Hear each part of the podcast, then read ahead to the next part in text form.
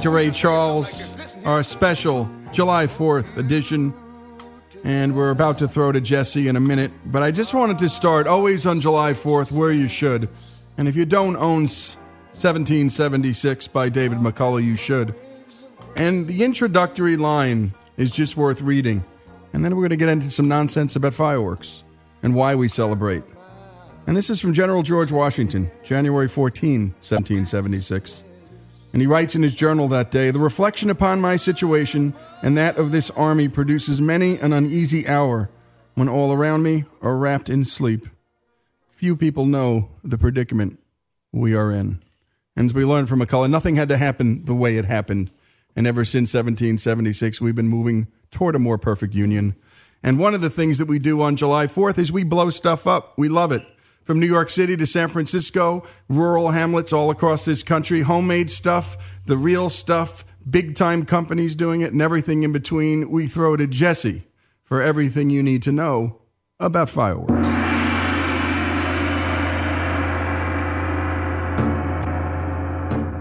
As early as 200 BC, the Chinese were writing on green bamboo stalks and heating it on coals to dry.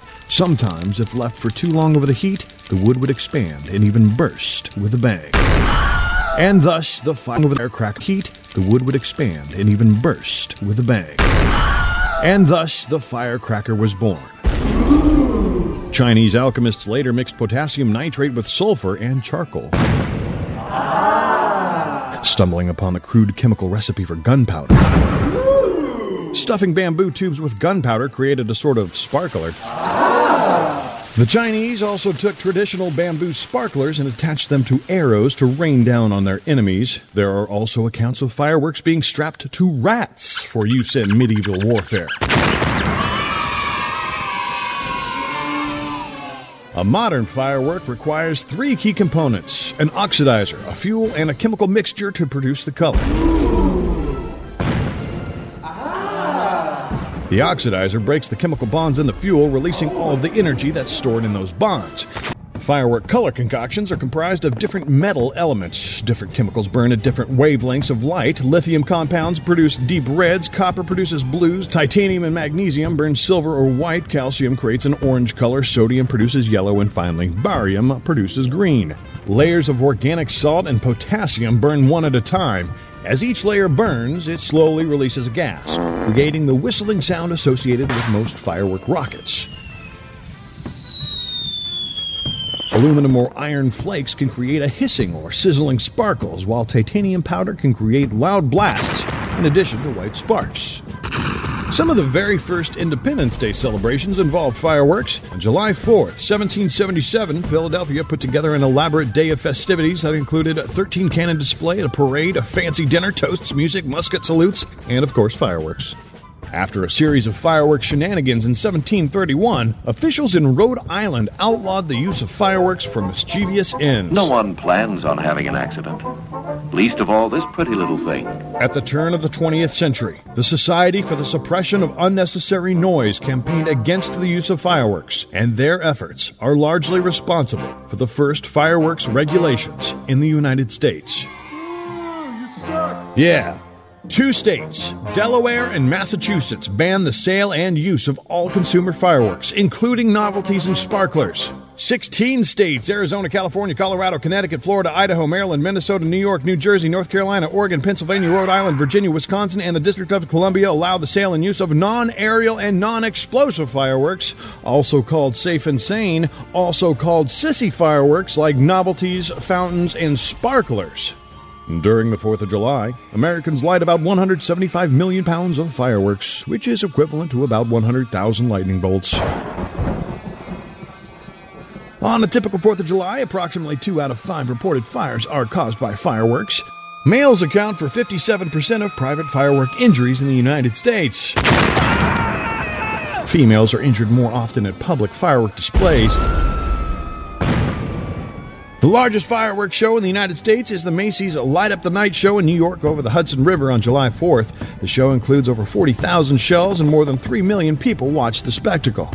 The Boston firework display for the 4th is one of the most expensive shows at a record 2.5 million. The Washington D.C. 4th of July fireworks show draws over 500,000 spectators as well as a national TV viewing audience. Because the large show discharges over 33 tons of fireworks, several agencies are required to monitor it including the FBI, the Bureau of Alcohol, Tobacco, Firearms, and Explosives, the Federal Aviation Administration, Secret Service, DC Fire and Police Departments, National Parks and Services, and its police department. This is really all it takes. Accidents could practically be eliminated. And one more firework fun fact for our 4th of July special people who make firework shells are required to wear cotton clothing, even cotton underwear. Ah! Because synthetic underwear can cause sparks from static that could detonate fireworks. Oh my goodness. And there's a bunch of useless nonsense about fireworks. Happy 4th of July. And thanks for that, Jesse. And if you ever get a chance, get to New York City, to New York Harbor, go on the Jersey side. Go to Jersey City, the backdrop, the Statue of Liberty, the Macy's Day fireworks, over the Statue of Liberty and the New York City skyline. There is nothing like it. About a million people line up on the Jersey side. About two to three million from all over the world come. Do it one day with your family. Take them to the big city and see the 4th of July at its best. Coming up, citizens. Well, new citizens taking the oath of allegiance, the naturalization of American citizens coming up after these messages.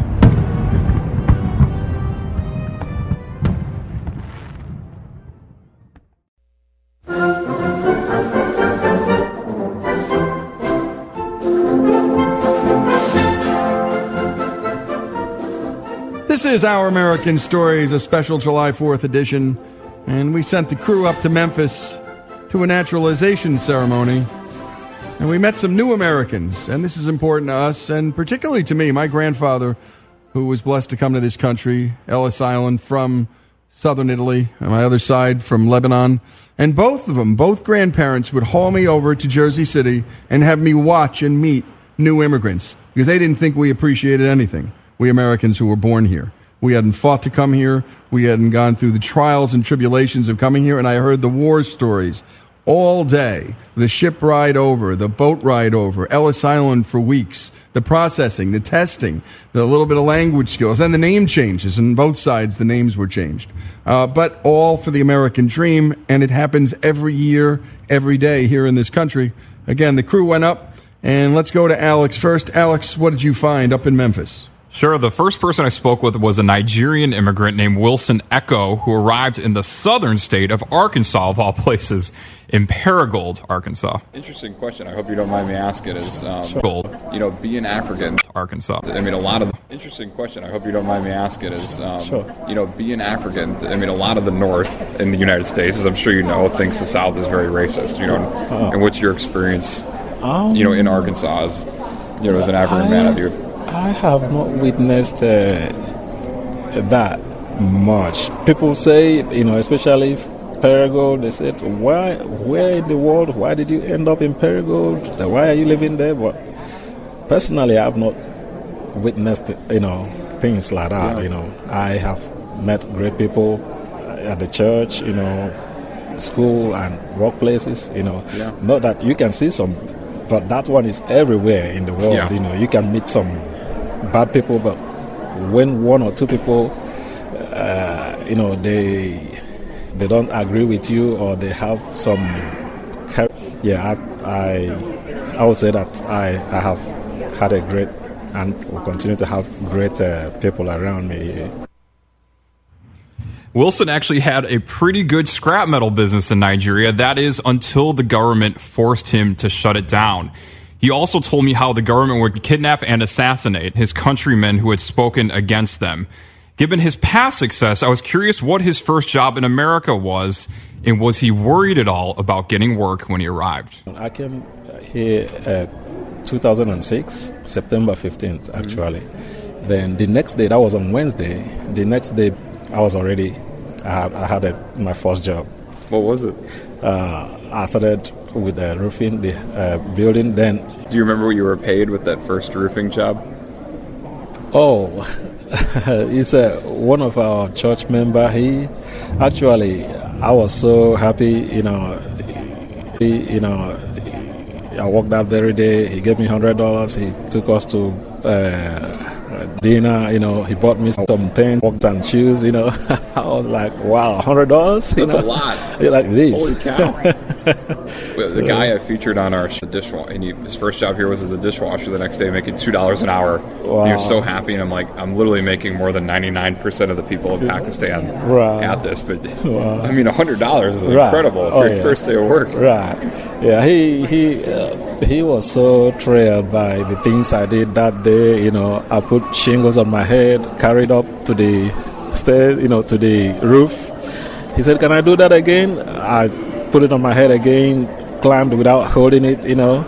So came back down, then put a bucket of nails on my head without touching it, climbed up to the roof again, came down. He said, Wow, do you know that you can make money doing this just alone? so he was so thrilled, you know, by the things that I was doing, you know. Gosh, I would be so afraid of putting a bucket of nails on my head going up to a roof. it's also one of the great untold stories about churches here in this country helping out new immigrants, and you'll hear that more as we go through. Um, I then asked Wilson about what he's doing now for work. I'm still in the process in my school, uh, going to school, and uh, you know to be a nurse. Oh, cool. Right, they, but uh, I'm a welder, a painter. You know. What makes they, you want to be a nurse? Oh, to help people I love seeing people happy, you know, especially when you are able to help them in their need. Hearing something like that will just light up your day. Um, I next spoke with an Indian woman named Robbie and her eldest child, Malika, who was being naturalized that day. And when, when Malika was just three years old, Robbie and her husband moved their family to the United States. And I asked why. I did come because I wanted my kids to grow up in a to grow up in a free country. Yeah. That was more open, how is it not free in India? It is free, but the t- place I come from is Kashmir. Okay, got it. Well, tell, so I guess for folks who don't know, tell tell them about Kashmir. Well, it, it's it's difficult to say much about it.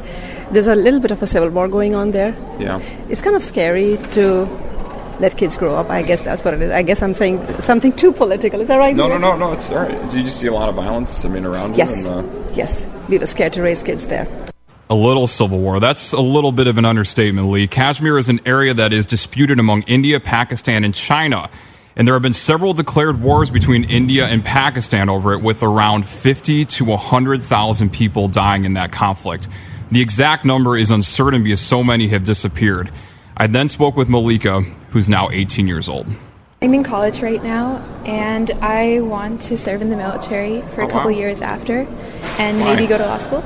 Um, I really love this country, and I feel like it's done a lot for me, and I want to give back in like whatever way I can.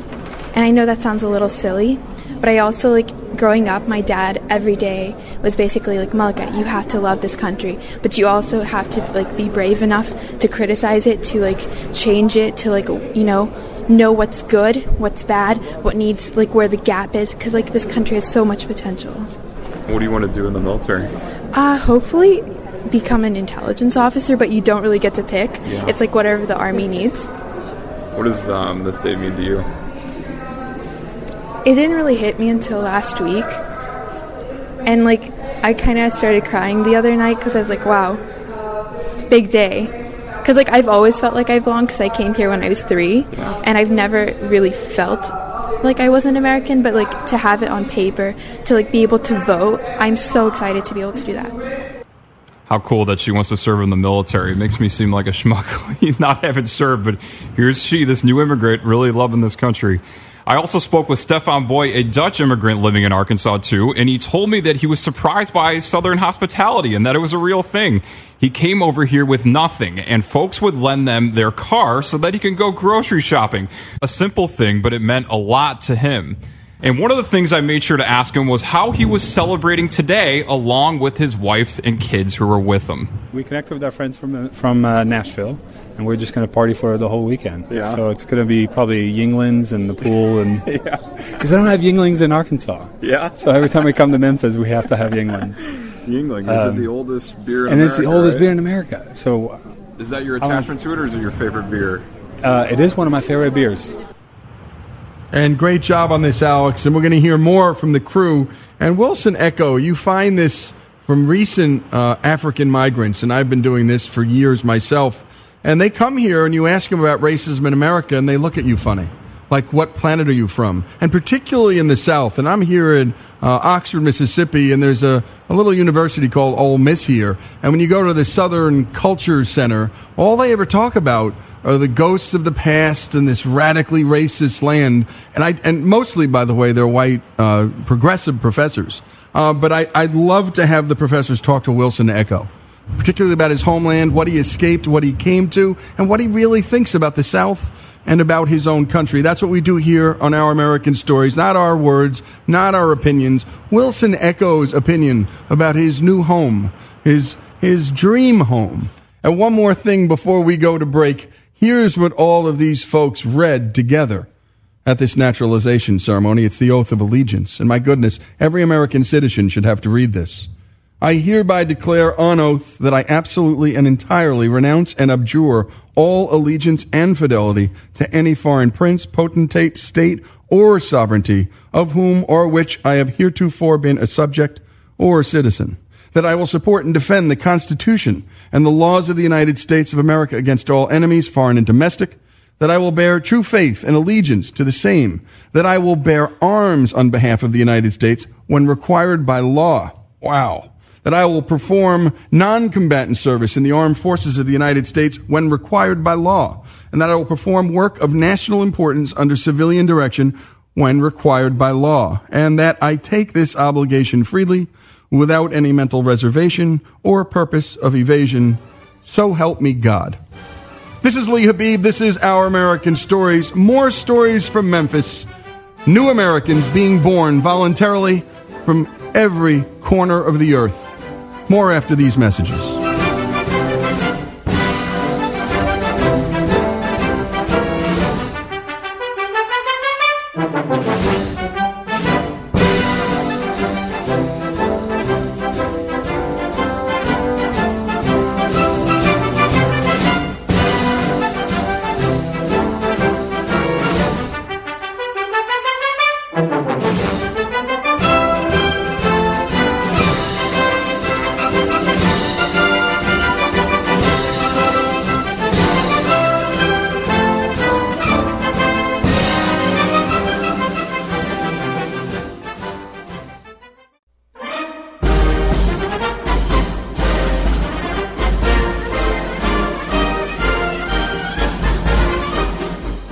Is Our American Stories, our special July 4th edition, and we sent the crew up to Memphis to meet new Americans.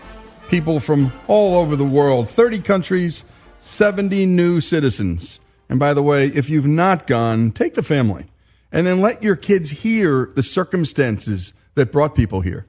And let these people hear and tell their stories to you. You tell your stories to them. It's as beautiful a thing as you can do with your kids, with your family. And I'll tell you, I'll promise you, you'll cry at least once, maybe twice.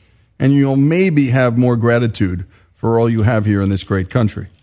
And let's return now to Alex. What else do you have for us, Alex? I then next spoke with uh, one person for a longer amount of time, and this person actually took part in the formal naturalization ceremony in what we might see as a small way, but it wasn't to him. Isaac James. All right, Isaac. Oh yeah, you did the pledge, I right? did, I did. How did you get chosen for that? Uh, one kid got nervous and said no, so I was up next. Yeah, you were just sitting right next. yeah, to I him? was sitting right next to him. She asked, and I was like, "Why not?" Why are you nervous? Why was I nervous? No, why weren't you nervous? Oh, I, it's something very exciting. It's an exciting day. Uh, so the Pledge of Allegiance is something very significant to the United States, and I feel as if to say it means that I'm officially a part of the United States, and so I'm very excited to say it.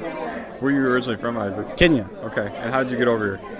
Uh, we came over as refugees, and so I was actually born in a, in a refugee camp in Kenya. Uh, my family is from Sudan, and due to the civil war in Sudan, we had to seek refuge in Kenya, and so we came over in 2001. How old So- were you? I was four. Okay. So you, do you not really remember? I don't remember much of it. Um, I can uh, I have pictures in the back of my head about um, just sort of the atmosphere of it, but I don't really know in depth of what uh, that area consisted of. But Can you tell me any more about the pictures in your head from? uh, well, pretty much um, I picture myself uh, just being out um, in the refugee camp, and I remember the huts and everything. And as a kid, I know I remember you know walking around naked and just playing around, you know, just doing kids things and uh, just playing soccer and hanging out with uh, all the refugee children from different countries um, in that that one refugee camp. That actually, you know, kind of must have been cool. What's, what's so funny about life is if that's where you grew up and Yeah. you were born, you have no context Yeah, no- for what the rest of the world Exactly. is like. Kind of talk about that. Exactly.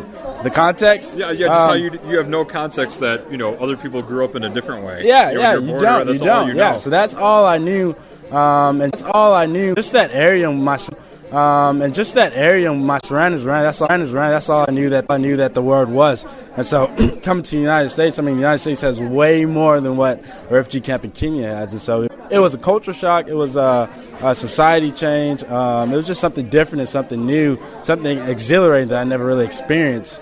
Um, and I grew up in the United States, and so I've become really become accustomed to the American way of life. Um, so that's very Where exciting. did you guys move to in the U.S.? We moved um, so through the United Nations. Um, we were relocated in Memphis. Oh, really? Yeah. So the UN relocates refugees in different parts of the world, and we were relocated in Memphis. Do they know why Memphis for you? Is just No luck? idea. I guess just luck. Very luck.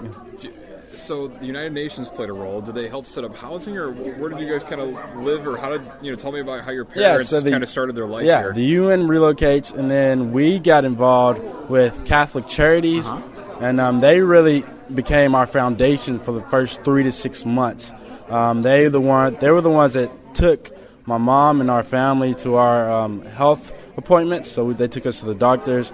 Um, they got us to our appointments with uh, immigration, and so they're the ones that really, um, really set our foundation here on the United States and made sure that uh, where we were at the moment was stable. yeah. So, and you were fine after six months. You were stable enough to go off on your own and. well, yeah. After six months, uh, they expected us or my parent, my mom, to have a job and sort of uh, have that income to where she could um, pay for the rent and utilities and stuff like that. Um, but they uh, they continue to check on check up on us after that just to make sure that um, we were becoming accustomed to the American way and we were developing in our English and doing well in our schools. Yeah. Well, your English is great. Uh, Yeah. T- do you remember what your mom's first job was when she came here? She actually, by trade, she's a carpenter by trade. Your so mom? in Africa, yeah. So in Africa, she did carpentry. When she came over, um, she did carpentry as well. But she's also a cleaning lady. Uh, my mom is isn't the most literate individual Uh-huh. uh, due to the fact that she didn't um, advance far enough in uh, in high school or middle school, and so um, the best job she could get was you know in her trade and then cleaning, uh, which didn't require much um, literacy. Well, she's got to be immensely proud how literate you are. Yeah, yeah, yeah. yeah. She she's uh, she believes she's an American dream, uh, and so she pushes me and she believes in her other four kids to American dream, and so she pushes me and her other four kids to um, take advantage of the opportunity we have, and that's our goal to take advantage. Are female carpenters more common in Africa than here? Um, I mean, you must yeah. know how rare it is yeah, here. it's very rare here, very rare here. But in Africa, um, carpentry is one of those things that is a necessity. Yeah. And when you talk about job opportunities that are in these areas, carpentry is um, one that that is an opportunity. Yeah. Um, and so she took up that as a trade and really just honed in her skills and developed. Yeah. What are you doing right now, Isaac? I'm in school. Okay, I'm in school. at? So I went to Evangelical Christian School Uh-huh. uh, in Cordova, Tennessee. I graduated there. Went to Jackson State Community College for three years. Got my associates. Then I'm going down to Rollins College in Orlando, Florida, to get my bachelor's. Oh So- man, Rollins is in uh, what's the town? Winter Park. Winter Park, Oh, yeah, so- beautiful. man, one of the best places in this Yeah, country. I'm excited about That's it. cool. Um, what do you want to do for work? Uh, I'm a business major. Okay. And so I really hope to go back and impact the area with what I learned in the business field in, Here in the United States. Yeah, in Memphis, United States in general. Um, and really just take back the skills that I have and develop uh, that third world economy. Um, and at the end of the day, if I could get a position with the United Nations, um, and they have like an economic development uh, department, and I would love to be a part of that, um, and really just give my life to serving those that are in refugee camps because I've been there, I've experienced it, my mother has experienced it, and we know just just sort of the atrocities that the individuals in those camps have experienced, and so they need hope and they need to be given hope. And if I can be a part of that, that's that's okay with me to give my life to that, and So that'd you're be trying to pay it forward for what the yeah. UN did for you. Yeah, absolutely. That's absolutely. beautiful, Isaac. Yeah. Thank you. How are you celebrating today? How am I celebrating today? Um, I have work at four o'clock. what's, your, what's your work today? I work at Chickasaw Country Club. All right, cool. Yeah, yeah. What kind of work are you doing? I am a uh, busboy. Okay. Um, so I, I clean up after um, when individuals get done with their meals. Yeah. Um, and I also just do general labor around the area. Tell me about that experience. What have you learned from doing it? And I, I used to be a caddy at a Yeah. country club, so I, Yeah. I, I know the service industry. I Uh-huh. mean, talk about what you've learned from it. Yeah, like, like being in the service industry, industry is very humbling. Um, very humbling. Um, I've enjoyed it in the fact that I've made new friends and um, and I've really developed my selfless servitude. Um, and a lot of times people look at those jobs as um, as something that to look down upon because you know they're they're Yeah. service. You know they're they're busboys. They're doing the dirty work. But at the end of the day, is those people um, that are willing to uh, serve others that keeps the world going. That Yeah. keeps uh, the economy. That keeps the society going. And so I'm very proud um, and honored to be a part of that. And great job on that, Alex. And the voice of Isaac, my goodness, be still my heart. Something exhilarating, he said, about coming to this country. You don't hear an ounce of victim status here, no self pity, work. He's working. He's working, he's advancing himself, and he's serving others. And this is what we can learn from all of these immigrants. This is what I learned. I was not allowed to complain in my house, and I knew why. Granddad took me to meet these people, and it just wasn't possible after meeting these people. From the Sudan, from everywhere around the world. More after these messages from a Memphis naturalization ceremony, our special 4th of July ceremony here on Our American Stories.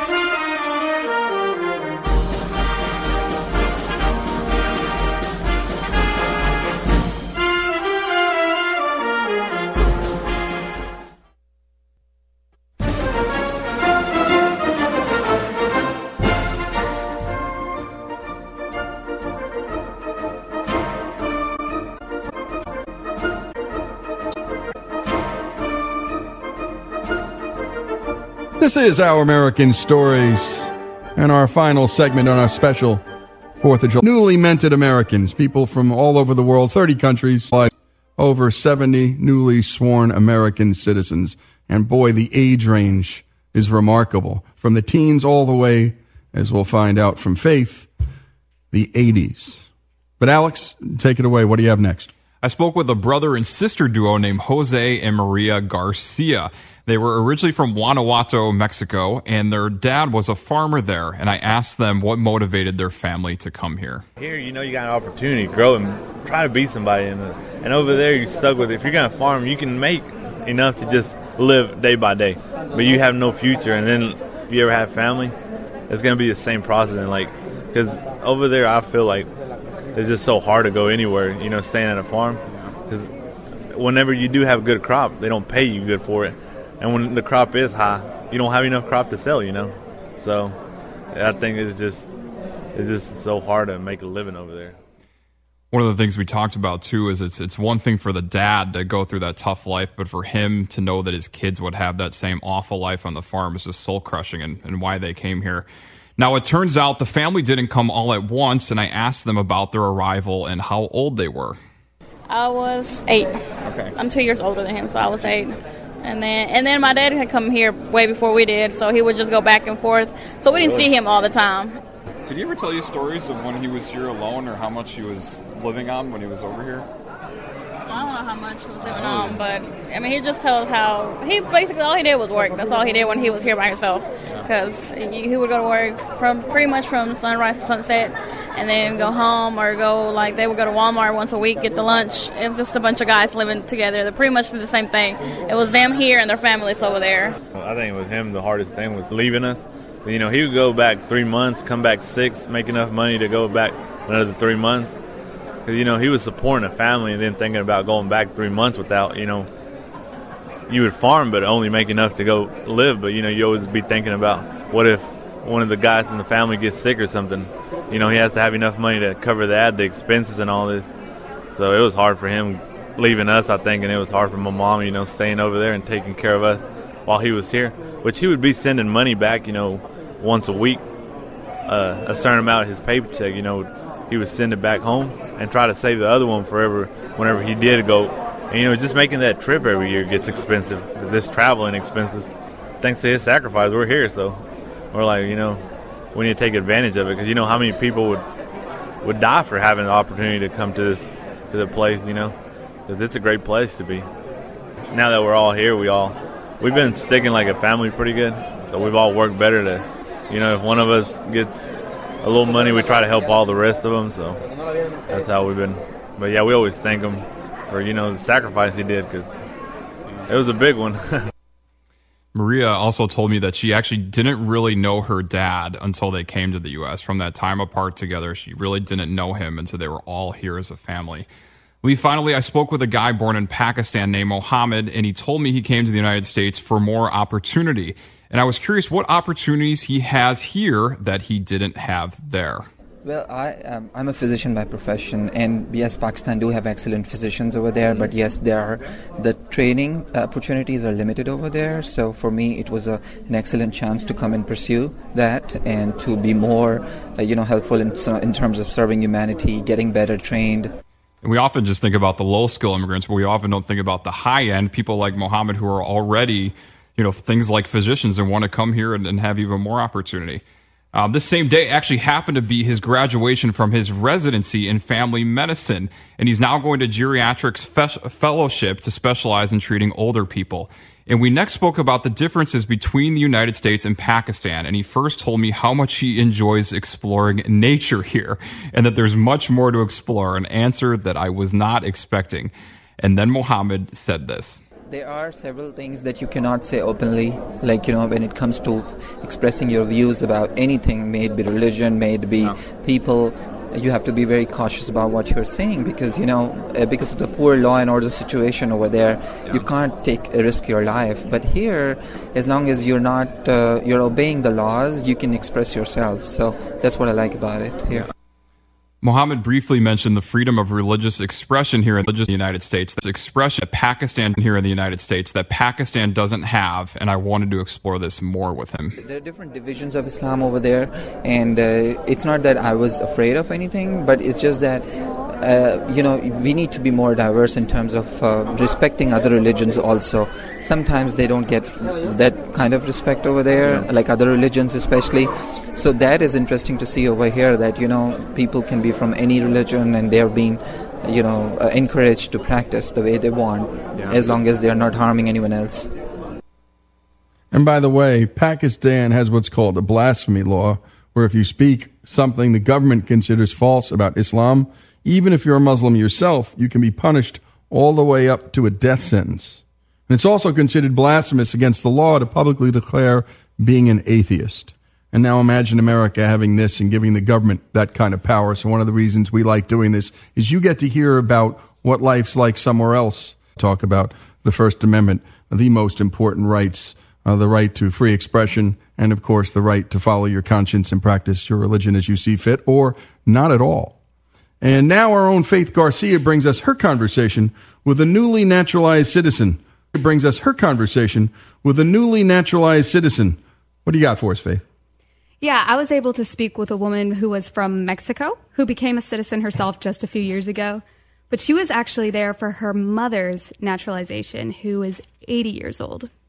My mom has been in the United States um, 12 years, 12 years, and um, recently well, she decided to become an American citizen. What um, what made the change? Why?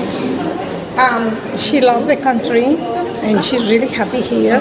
So she don't want to have trouble back and forth because she we have more family in Mexico, and she like it back and forward. So in this way, she don't have to have more issues about limited of time. So is this more emotional for you or for her? Do you think? For everybody.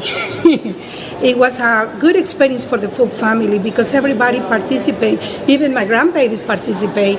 Everybody helped her to learn about the questions, about everything, you know. So everybody is really excited about today's days. And she's 80? She's 80. She turned 80 last November. The first time when she went to do the test, she passed the question, the civic question. And we was everybody surprised because we was expecting she failed. But she knew every question. She actually failed in the personal questions. So we say, how's possible? But she was so nervous, you know. But the second times was really nice and easy, and she passed. So she's here.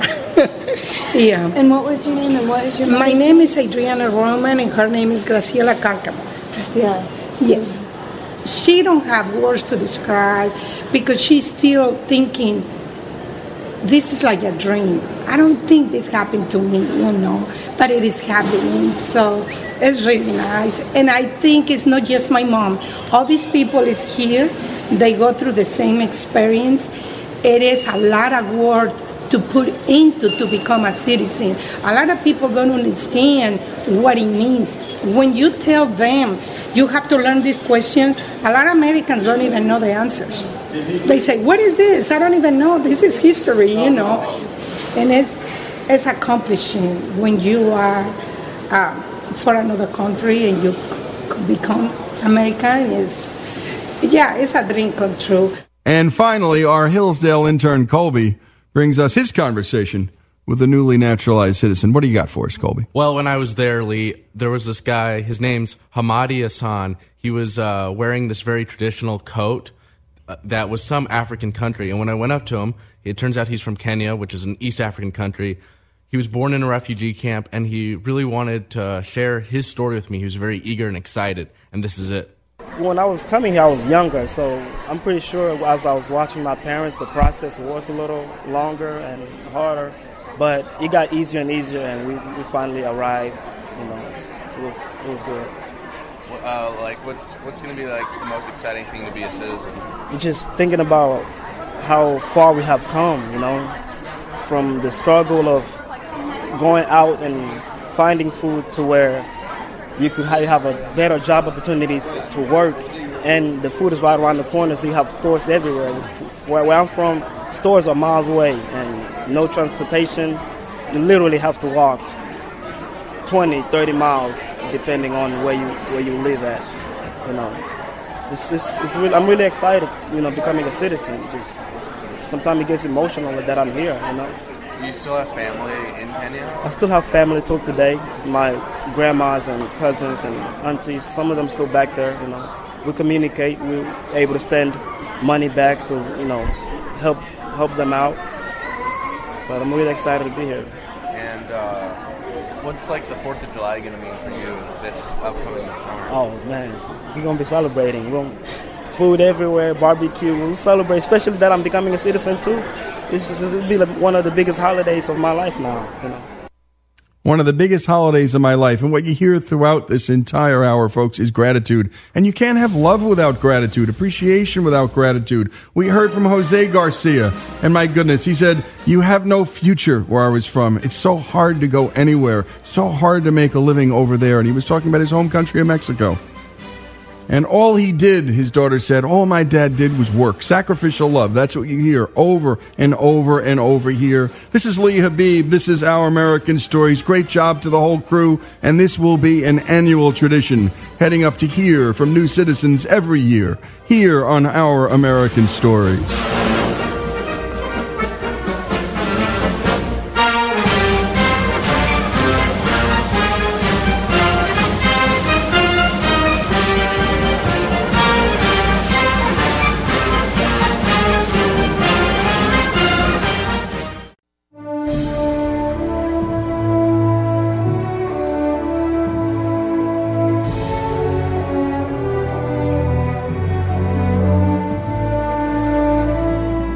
Is Our American Stories. And our next story, well, it's about a 17 year old kid named Bob Heft who designed the 50 star American flag we all fly proudly to this very day. Here's Greg Hengler with the story.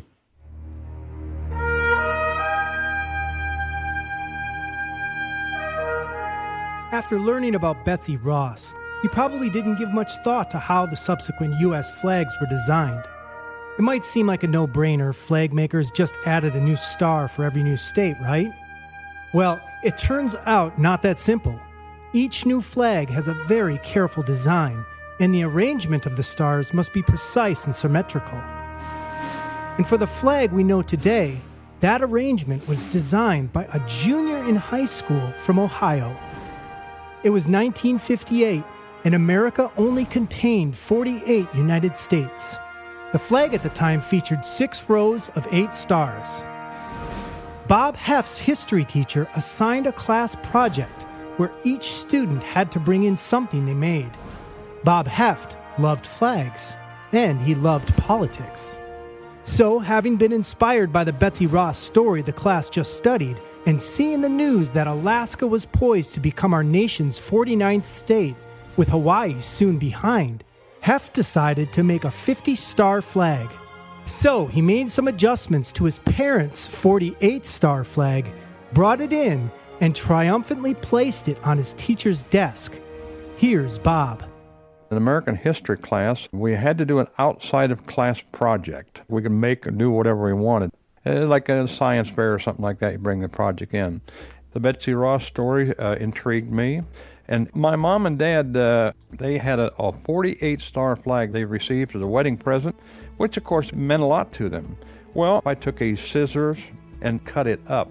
Heft's mother walked in from the kitchen and found him cutting up their family flag and promptly began scolding him.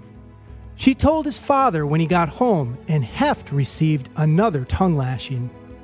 I had always been in the Boy Scouts and I had always been patriotic, Heft told the Lancaster Eagle Gazette in 2007. They wanted to know why I would turn on the flag. I had never sewn in my life. I watched my mom sew, but I'd never sewn. And since making the flag of our country, I've never sewn again. So anyhow, we get to class. I had my flag on the teacher's desk. And the teacher said, What's this thing on my desk? So I got up and I approached the desk and I'm shaking like a leaf. And he said, Why you got too many stars? You don't even know how many states we have. And uh, he gave me the grade of a B minus. Now that a B minus isn't that bad of a grade. However, uh, a friend of mine, Jim, he picked up five leaves off the ground. He's taping these leaves down to the notebook and labeling elm, hickory, maple, and the teacher gave him the grade of an A. I was really I was I was upset. The teacher said, if you don't like the grade, get it accepted in Washington, then come back and see me. I might consider changing the grade. Bob arrived home that day with his class project. And I had it in a plastic bag, and I threw it on the sofa. My mother came in. She said, "Supper's ready." I said, "I'm not hungry." She said, "What's wrong?" I said, and I never talked about a teacher. I said, "This stupid teacher gave me a B minus on the flag," and then she really hacked me. I said, "That's more than I'd have given you," because she was really dead set against this. Two years later, I'd written 21 letters to the White House, made 18 phone calls. Now, you can imagine when my mom got the phone bill, what's this number? I said, well, Mom, that's the White House. So, anyhow, I uh, got this call and it said, now, the President of the United States is calling you later on today. Well, at that time, Eisenhower was president, and he comes on the phone and he says, Is this Robert G. Heft?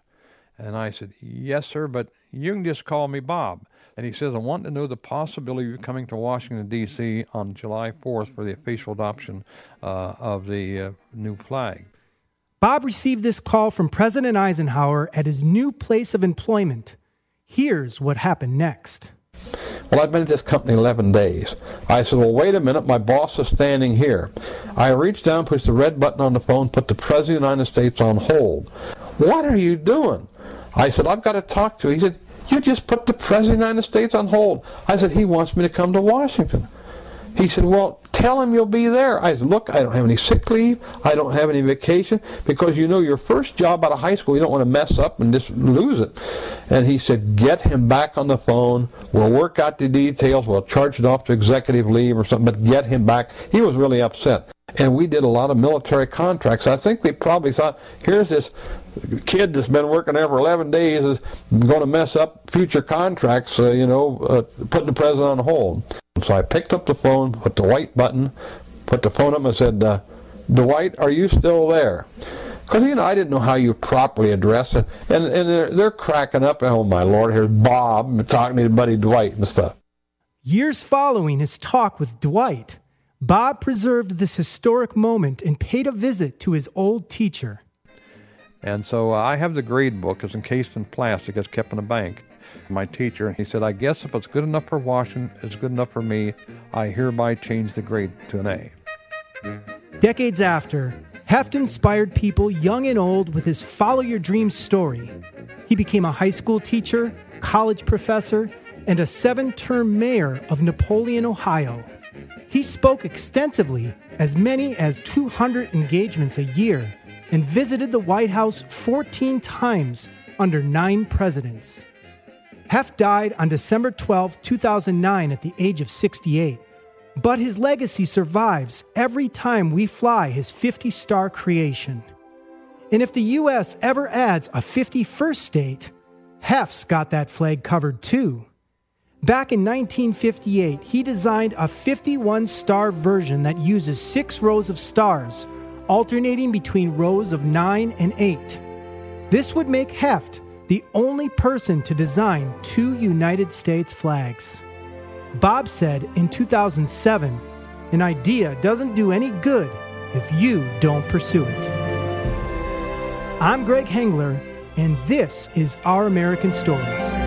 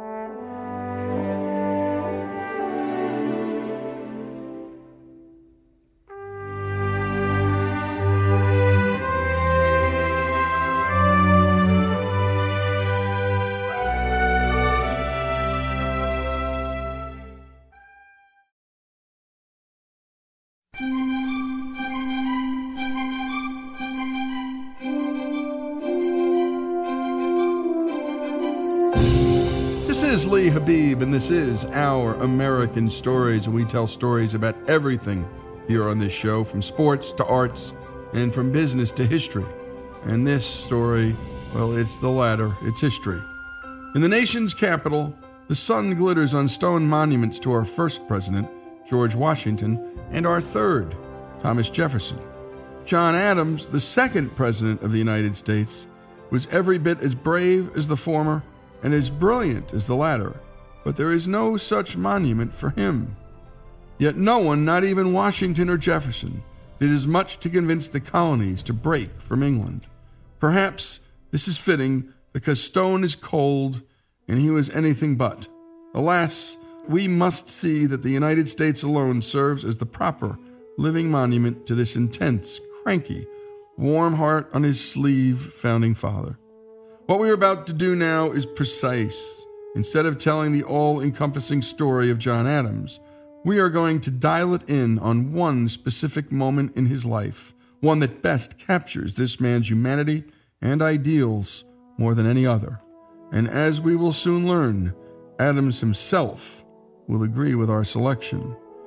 Here to give us a quick, overarching Reader's Digest like version of Adams is none other than author and historian David McCullough, the man who's written the definitive biography of John Adams, the book in which HBO based its 2008 award winning miniseries. Here's McCullough answering the question what event most personified the life and character of John Adams? I think it's the his defense of the uh, British soldiers in the Boston Massacre trial. That's where you see what that man's made of.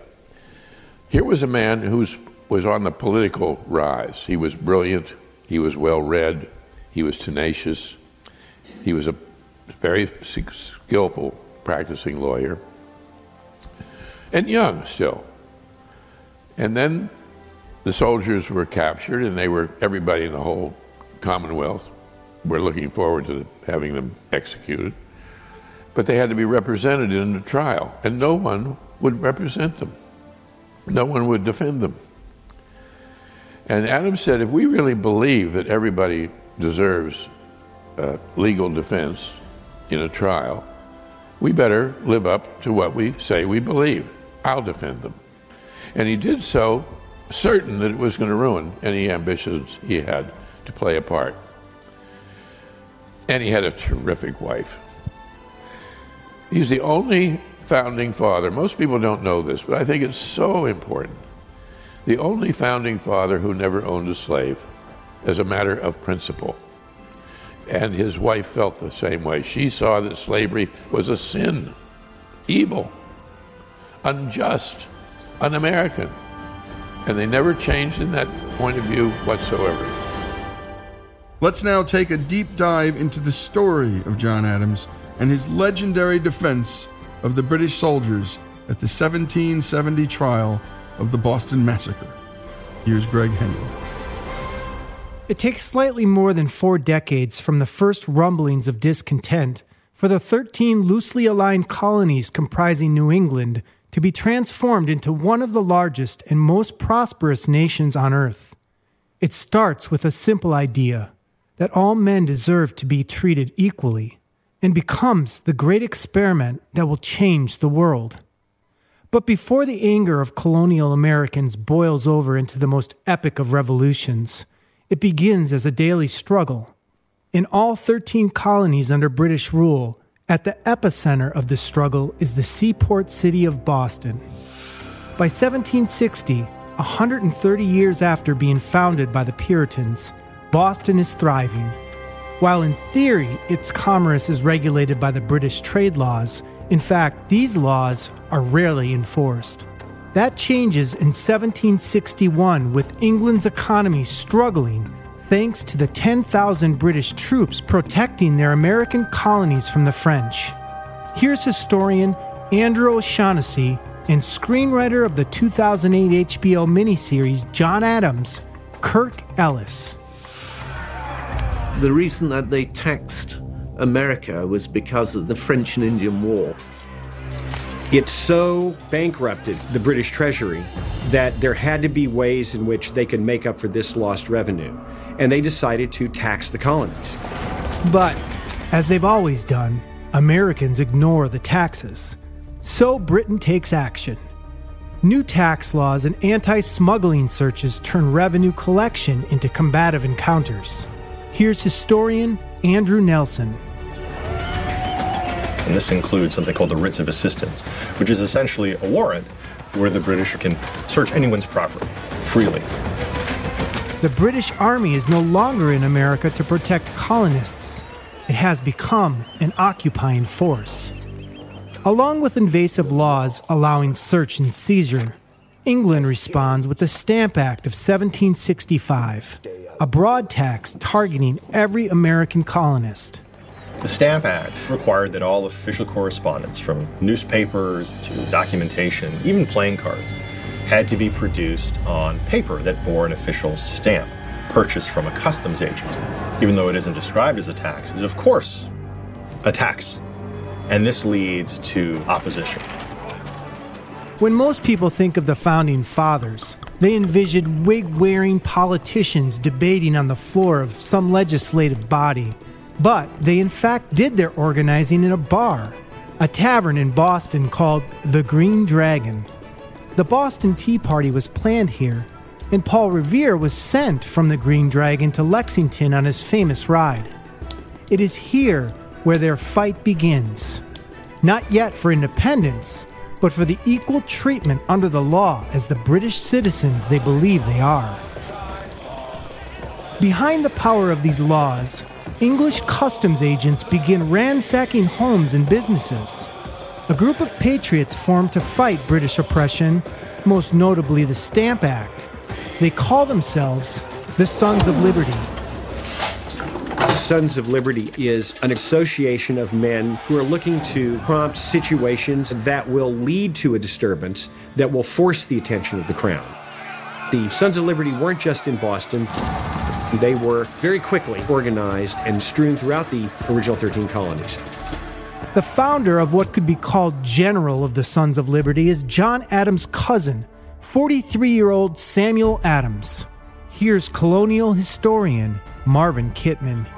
Sam Adams was a real rebel with a cause, and the reason for it was in his personal life. He had been a failure in everything that he did until the revolution. His father gave him a lot of money to start a business. He lost all the money. He's one of these people who become obsessed with a cause and just put their personal life aside. If Sam Adams is the general of the Sons of Liberty, his colonels are John Hancock, the wealthiest man in Boston and the second wealthiest in the colonies, and goldsmith Paul Revere. Legend relegates Revere as a mere lookout who shouts from the top of a horse. But Paul Revere is both a salesman and a strategist, a multi talented patriot who organizes tough men into a force for liberty.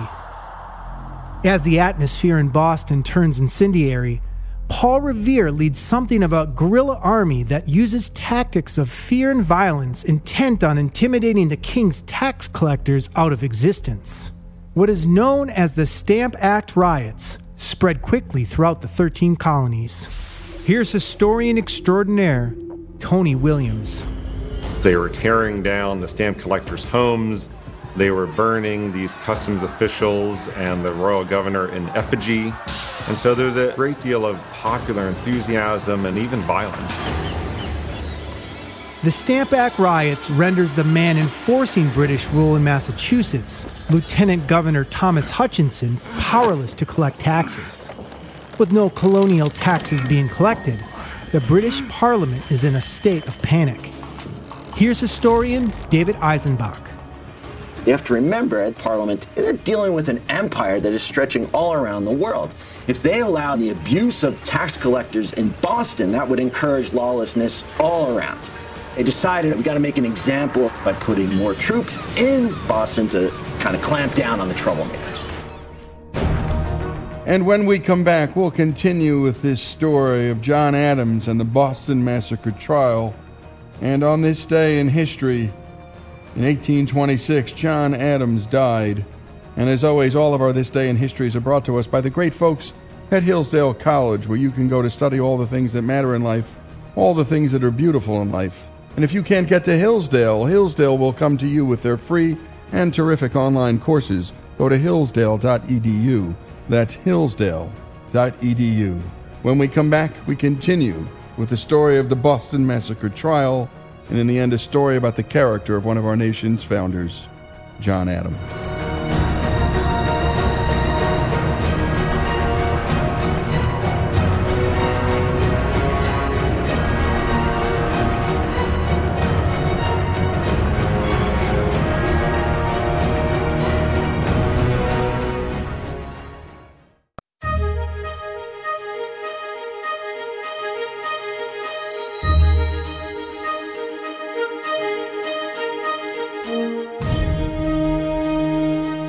Is Our American Stories, and we return where we last left off. Boston is under military occupation by the British troops trying to clamp down on colonial troublemakers.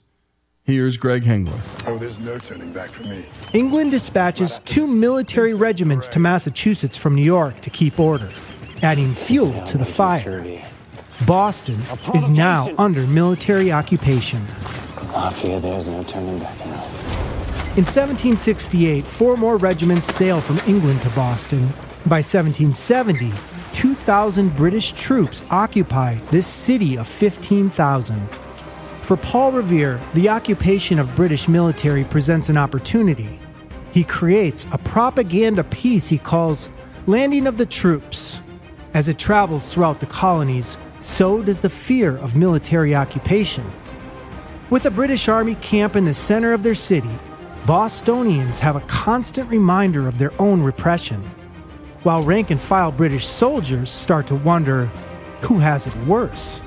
Here's historians H.W. Brands, Andrew Nelson, and Denver Brunsman. These British soldiers are a long way from home, young men who are frightened. Most of them have hardly the slightest idea of what the political debate is. They're told by their officers, you need to keep the peace. For many of the soldiers arriving, America had been a faraway place that you read about in the newspaper. But when they get there, they see what all the fuss was about. This really is a suggestion of a much better life than America. So desertion becomes a serious problem.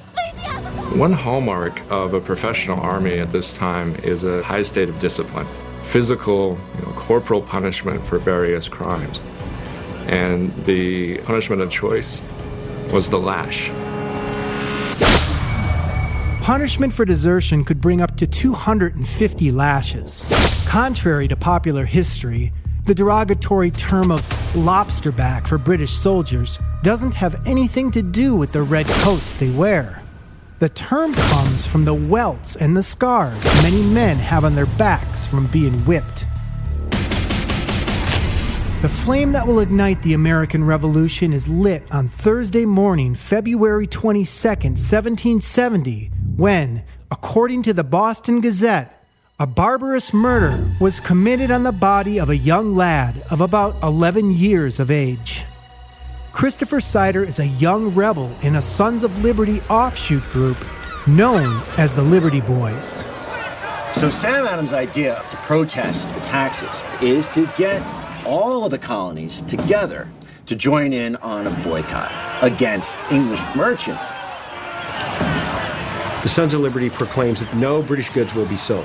Not everybody adheres to that boycott. Samuel Adams and the Sons of Liberty are not above marking that place with manure on the door. They're not above breaking the windows of that place. That dark morning, Seider and a crowd of 60 young men marched defiantly through Boston's cobblestone streets with a cart overflowing with rotten fruit used to mark the windows of those merchants who refused to respect the boycott of all British goods.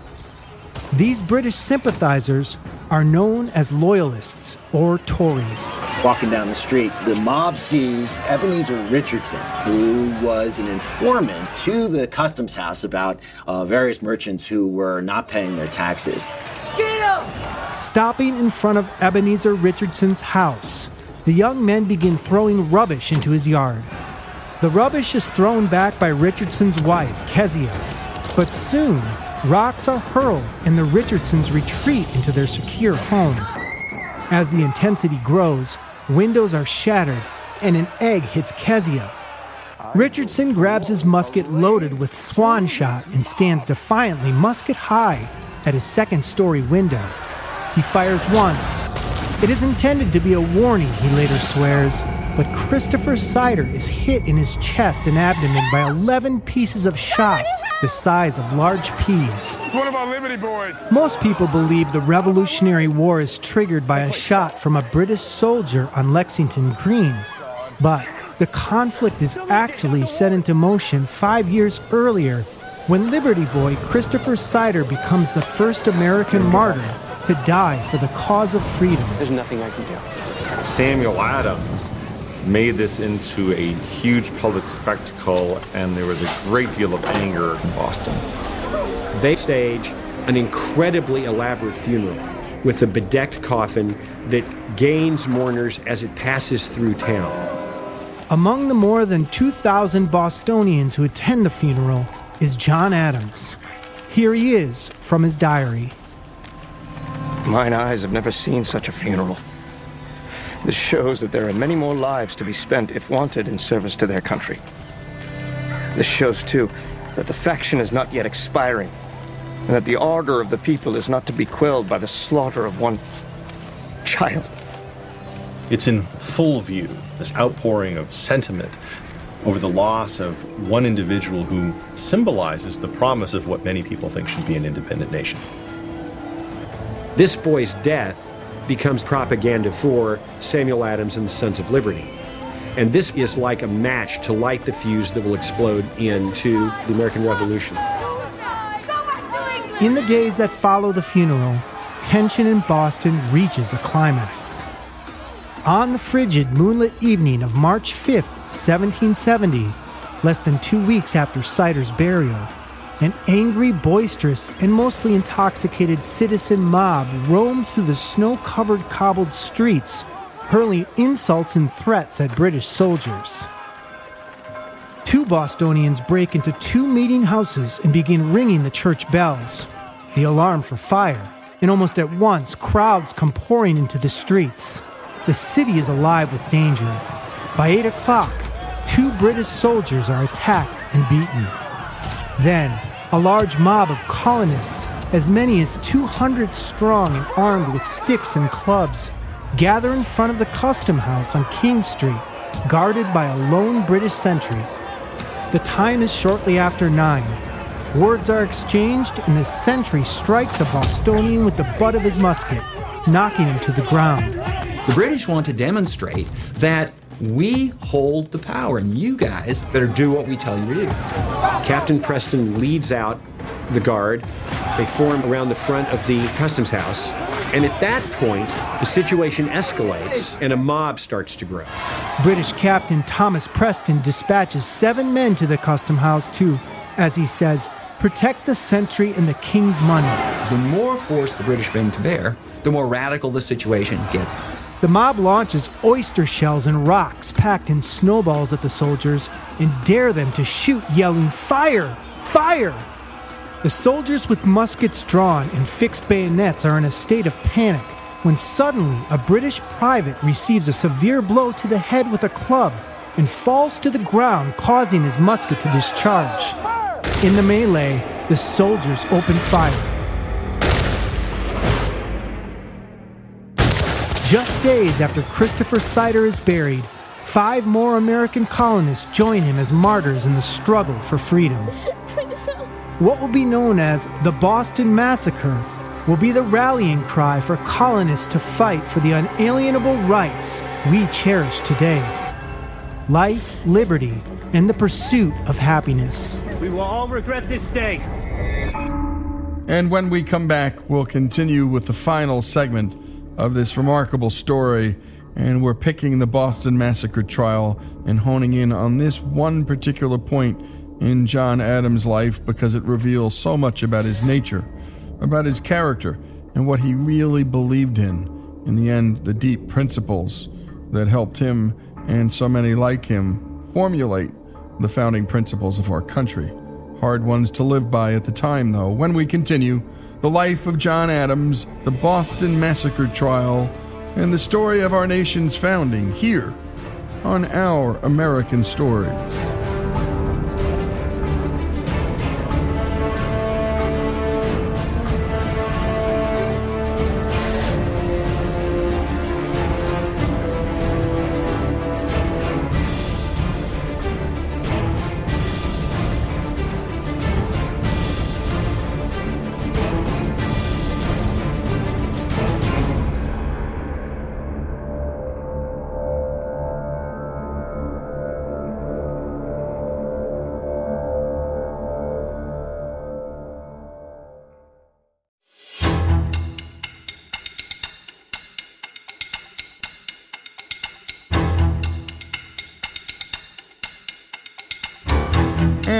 Continue with the story of John Adams. Just days after Liberty Boy Christopher Seider is buried, five more American colonists join him as martyrs in the struggle for freedom. What will be known as the Boston Massacre will be the rallying cry for colonists to fight for the unalienable rights we cherish today life, liberty, and the pursuit of happiness. Here's Greg Hengler. We will all regret this day. The Boston Massacre becomes a huge propaganda effort for Samuel Adams and the Sons of Liberty. You've got an immediately famous engraving by Paul Revere. It is one of the most inaccurate pieces of propaganda ever produced by an American press. Almost nothing in it is correct. This is treason! This is an early instance in the colonies of the power of what we now call media to shape public opinion. Paul Revere's sensationalized engraving is considered one of the most effective pieces of propaganda in American history, showing an orderly line of redcoats firing in unison into an unprovoked and unarmed crowd of patriots with blood spurting out of their bodies. Boston newspapers are quick to print and distribute Revere's version. John Adams is a short, chubby, and very pious fifth generation descendant of Puritans who settled in the Massachusetts Bay Colony in 1632. After 12 years of practicing law, the 34 year old Adams is working in his office when a prosperous merchant named James Forrest knocks on his door the day after Yes? the massacre. Mr. Adams, my name is Forrest. What happened to you?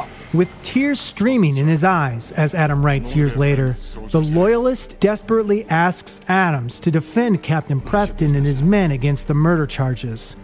Not even a single loyalist would take the case. No one else would plead his case. As Boston's most respected attorneys and political leaders, it would appear inconceivable that he would risk his reputation and his own safety, as well as the safety of his pregnant wife Abigail and their young son and future sixth president of the United States, John Quincy Adams, by agreeing to defend British men who were considered cold blooded killers of American patriots. It will be John Adams' first murder trial. On the surface, it would appear that the distinction between the Adams cousins is made clearer when John takes the case to defend British soldiers. But behind the scenes, Samuel Adams' belief in the rights of man are deeper than his in the open, rough and tumble political tactics. John Adams was not eager to take the task. But Samuel persuaded his cousin on the basis of justice that these men deserved the best defense.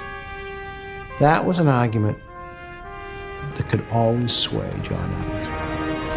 The trial in front of a packed courtroom begins on October 24th at Boston's new courthouse on Queen Street. John Adams draws upon his personal mistrust of mobs to construct a masterful defense of the British soldiers. Here's Kirk Ellis and John Adams from his autobiography and from the trial. He develops a defense that is based on the fact that this was a mob that was created and a situation of escalating violence was building. The part I took in defense of Captain Preston and the soldiers was the most exhausting and fatiguing cause I ever tried for hazarding my popularity and for incurring suspicions and prejudices which will never be forgotten as long as the history of this period is read. John Adams' ace in the hole trial is a deathbed confession from Patrick Carr. And what was it he said? He said he fired to defend himself. To defend himself! The doctor's testimony of Patrick Carr recounting a dying man's last words would be considered inadmissible, hearsay. But puritanical thinking gives John Adams an advantage. Justice Peter Oliver and the jury accept the deathbed testimony as irrefutable since it is believed that no one would dare lie so close before stepping into eternity to face God's final judgment. In instructing the jury, Justice Oliver addresses the complexities of the case when he tells them, If upon the whole ye are in any reasonable doubt of their guilt, ye must then declare them innocent. It marks the first known time a judge has used the phrase reasonable doubt in an American courtroom. Adams' defending argument to the jury includes this statement that has echoed throughout American courtrooms for longer than two centuries. Facts are stubborn things. See, whatever our wishes, our inclinations, or the dictums of our passions, they cannot alter the state of facts and evidence. We, the jury, The trial of Captain Preston lasts six days, and that of his troops lasts nine. not guilty. These will be the first criminal trials in the colony's history to extend more than a single day. Not guilty. Adams' compelling defense wins an acquittal for six of the soldiers, and two are found guilty of manslaughter, for which they are branded with an M for murder on their thumbs. This session adjourned. It is not only the soldiers Adams defends, but the law itself, which must remain free from man's politics, passions, and ever shifting beliefs. Far from ruining his career, Bostonians realize that John Adams has won a victory for the colonies. He has shown England that colonists understand what justice means. The trial solidifies John Adams as the most respected and gifted legal mind in Boston, perhaps all of the colonies. For his part, Adams remembers the case with pride as one of the best pieces of service I ever rendered, one, of the, most gallant manly, and disinterested actions of my whole life, and one of the best pieces of service I ever rendered my country. But to put that brilliant mind to use towards American independence, Sam Adams and his Sons of Liberty must first convince him to join them in open rebellion. Because when their struggle turns to war, they will need John Adams to persuade a people to defy their king and define the ideals of freedom and liberty upon which America will be built. Let's end this story with the man who started it. Here again is historian and John Adams biographer, David McCullough. I like to give credit where credit's due. In many cases, long overdue. I felt that way with John Adams. You remember the great scene in Butch Cassidy and the Sundance Kid when the posse is chasing them, and they're, the posse is not only keeping up with them, is starting to gain a little bit. And one of them says to the other, "Who are those guys?" And then they look again, and they're getting closer, and they're riding as well or better than Butch and Sundance are. And the other one said, "Who who are those guys?" And then, "Who are those guys?" Well, that's the way I feel very often. Who were those founding fathers? And the more you know them, the better you know them, the more you realize how extraordinary what they did is because they were so human. And they had flaws and failings and had moments of gloom and despair, just like all of us. And yet they kept going. I know that it, it lifts us in spirit. It lifts us in our love of and appreciation of those to whom we owe so much, but it also lifts us in an outlook on life that, for lack of, a, of another word, I would call optimistic. Now, it's not fashionable intellectually to be an optimist, but I am, because I've seen in my work again and again and again, it works out. They do it, they get there. And if there's a problem, if there's an over, overwhelming calamity, the nation's whole security and future is at stake, we've come through it. And so when people start saying, oh, it's well, country's going to hell, well, sure, it always has been. And, and, uh, and, and we're doing just fine. And then when people say, well, the taxes are too high and the cost of this and these damn politicians, I say, would you rather live somewhere else? Oh, no, no. Well, of course not. Aren't we lucky? Aren't we really lucky to live in this country? And isn't it wonderful sometimes to be reminded that we are a good people and we've had great people bring us to where we are? Yes, there were terrible, rotten people, of course, and there was there were scoundrels and scamps and crooks and murderers, but there always have been, always will be. And just don't haven't let us get so down about what might be happening at the moment in the way of less than admirable human beings. But remember how many good people there are and how much progress is being made in our own time beneficial to a better life. I'm Greg Hengler, and this is Our American Stories. And great job, as always, to Greg Hengler. And it's always a pleasure to hear from David McCullough talk about just about anything. And on this day in history in 1826, John Adams died, and that's why we wanted to focus in on this one story. Because in this one story, Adams revealed his character, also his principles. And we can all look back at a time in our life when we were alone with our principles. Did we compromise or didn't we?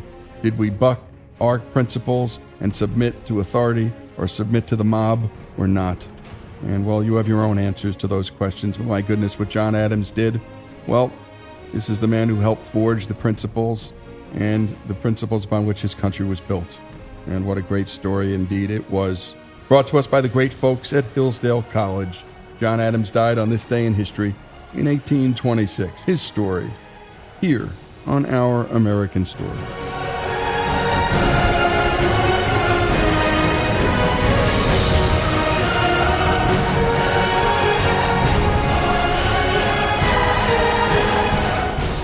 For more, go to ouramericannetwork.org and sign up for the podcast.